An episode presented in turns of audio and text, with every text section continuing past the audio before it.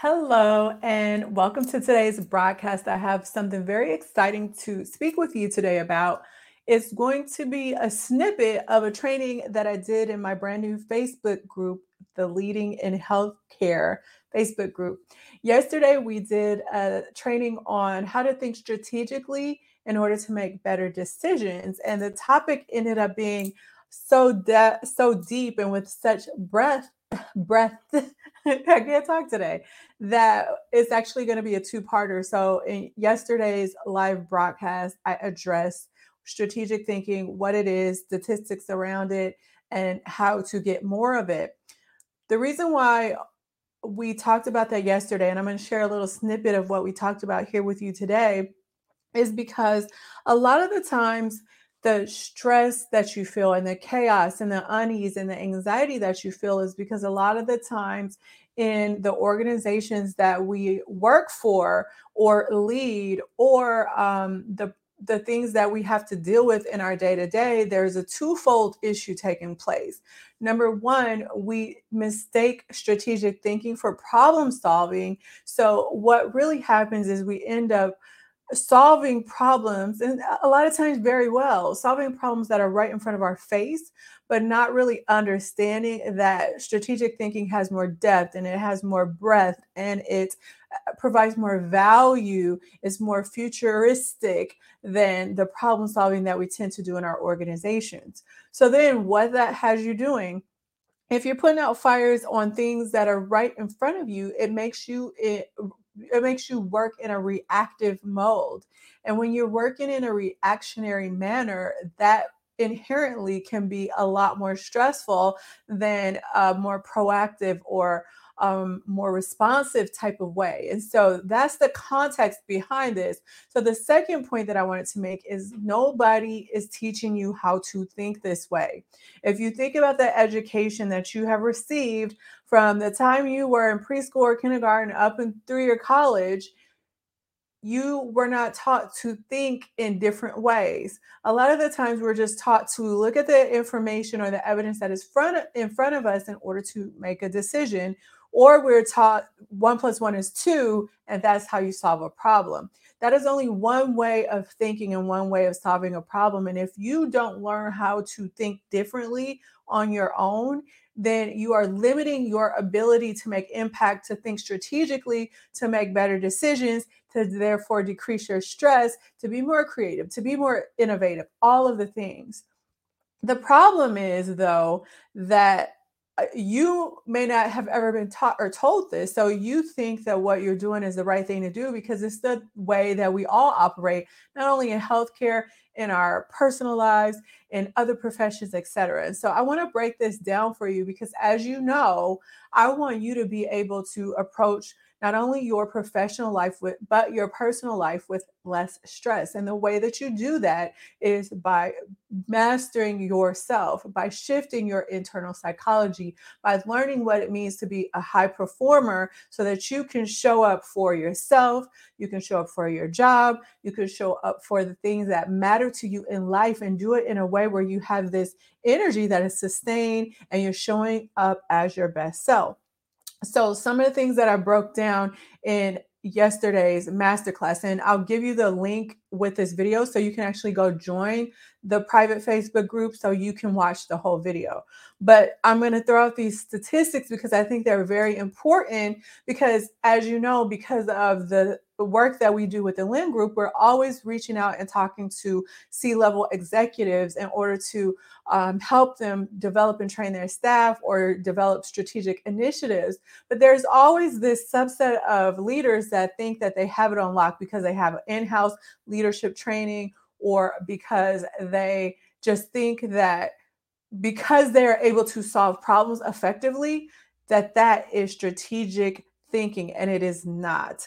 So um these statistics are going to help you understand that it doesn't matter how good that your organization might be performing in problem solving they probably aren't as good as they think they are and and so we can't control what other people are doing. I'm here to help you control the way that you show up at work so you have a better mindset less stress all the things. So 90% of the thoughts that you think that most people think is the same as the thoughts that they thought in the last hour, yesterday, last week, last month, last year. That's just a given fact. Most people don't change their thought process. And what's even more interesting is that of those 90% of the thoughts that they have over and over again every day, most of them are more negative, more cynical, less expensive, and more contractive. Which means that if you are contracting, you're not open to possibilities, you're not open to expansion. You definitely don't have this growth mindset that we all read about and we use as a buzzword, but don't integrate. So, this is number one. Number two is when you start to look into the science of being a great leader, the internal psychology of being a good leader, what you're going to find is that there's only four to 5% of leaders that know how to think strategically. So, what does that tell you? That even if you guys and your organization are solving problems effectively, maybe you're you're just solving problems. Because if 4 to 5% of leaders think can think strategically, that means the majority of leaders that you work with, that you interact with, that are in your organization don't think strategically, which pulls you back into that reactionary mode that you all are working in, which increases stress, increases burnout, also causes staffing shortages because nobody wants to work in that type of an environment, correct? And then I'm going to give you one more statistic. And this may be for the leaders out there that think that they have it on lock, especially because as uh, when you get higher up in leadership, you're trusting that the leaders that are working behind the scenes for you to help push the initiative, the mission, the vision forward. You trust that they are doing what they need to do in the way that you figure that out if there's not a problem is just through speaking with them. The problem is most people are not honest about what they think and feel and that's for a whole host eh, a variety of reasons why we are not honest in our communication. So behind closed doors when you poll most leaders in healthcare what you are going to find is that even though we all are growth oriented and innovative and creative and strategic behind closed doors, 67% of you say that your organization is bad at strategic thinking, at being strategic. So herein lies the problem. Because out of our mouth and the picture that we present in healthcare is that we're crushing it, we're moving forward, all the things. And again, I'm not saying that we aren't, but when it comes specifically to strategic thinking, the math is not adding up. If we don't know how to think strategically, most of us think that we don't do a, a good job as strategy. We haven't been taught to think strategically. And whether we want to admit it or not, we are not growth mindset oriented because most of us are living um, self unaware and therefore thinking the same thoughts every day, every minute, every hour, every second. You know, so we're not going at the pace that we could be going because of the way that we approach the way that we think about the work that we do. So, I felt like I would just leave you with one tip that I shared with those that attended the masterclass or have access to the masterclass inside of the group because the replay is still up for now. I'm going to leave you with one of the tips that I am. And it's about our obsession with continuous education.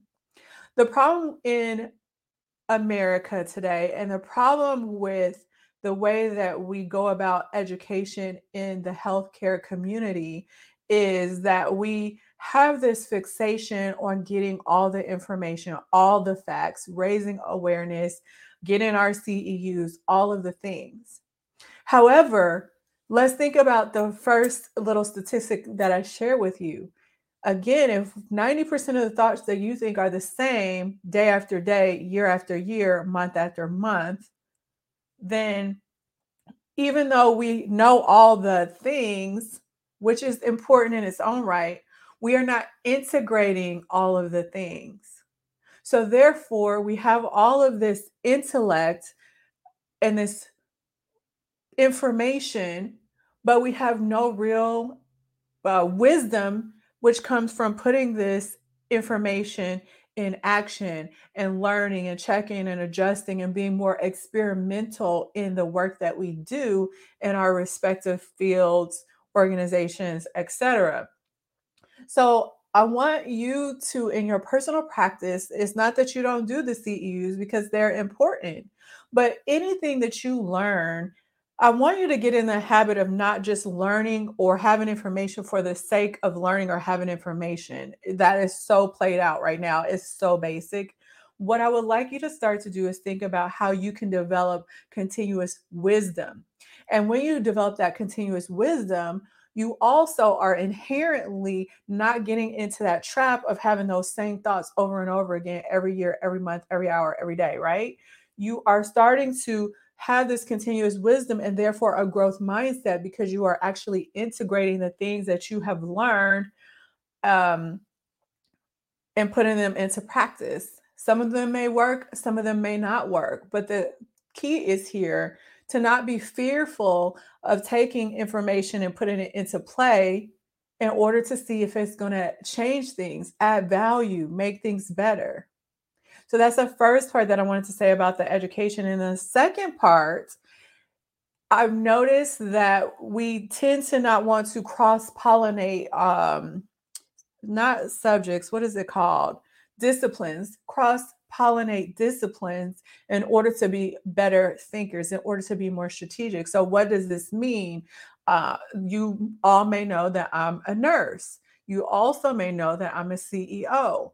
Some of you may know that I didn't start off my adult career as a nurse or a CEO. I started off my career in the military. I studied psychology. I studied a host of different things that while they are not inherently uh, you know tied to my MBA or tied to my nursing program, they cross pollinate. So I can take a lot of what I learned about psychology and bring it into my business practices or my nursing practices, or I could take some of the things that I learned about leadership, my master's in leadership, and then put that and cross pollinate that into my MBA program. Or I can take many different things that I've learned, my uh, personal spiritual practices, and integrate that into my mindfulness as I show up for the day to be a good leader in what I do. We tend to get in this box. This is a nurse. This is how nurses nurse a nurse thinks. This is a nursing diagnosis. We're going to stay in our lane. But what does sociology have to do with nursing? How can we pull sociology in? How can we pull especially physics in to having a better life, to being a better leader, to being a better nurse? How can we pull in um, history into being a better provider, a better doctor?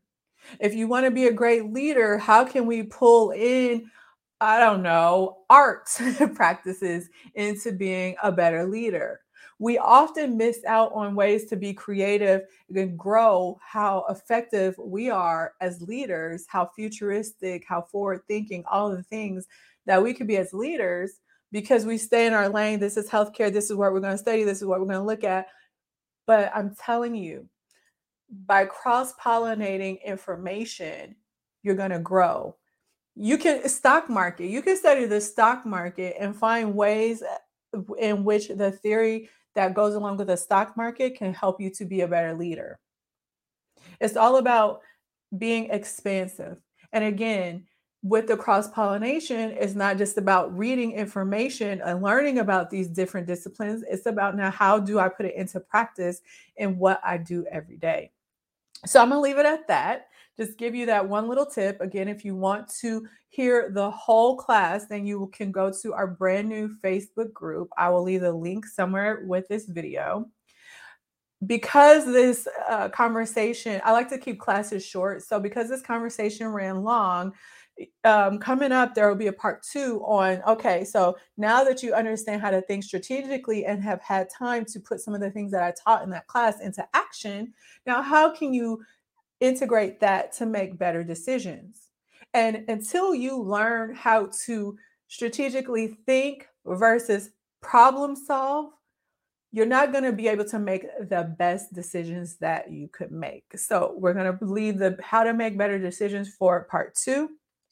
As always, if you love what you hear and you would like to work with me, maybe your organization needs this kind of leadership training. Maybe you personally want to know how to become a better person that's working at your highest potential, both professionally and personally, so that you can up level in the way that you show up with the energy, with the balance, with decreased stress, and all the things. You just need help with that. Then make sure that you check the link that will also be with this video if you would like to learn more about working with me or working with my team. And I will talk to you in the next video, not video. I'll talk to you in the next broadcast. All right, take care. Bye.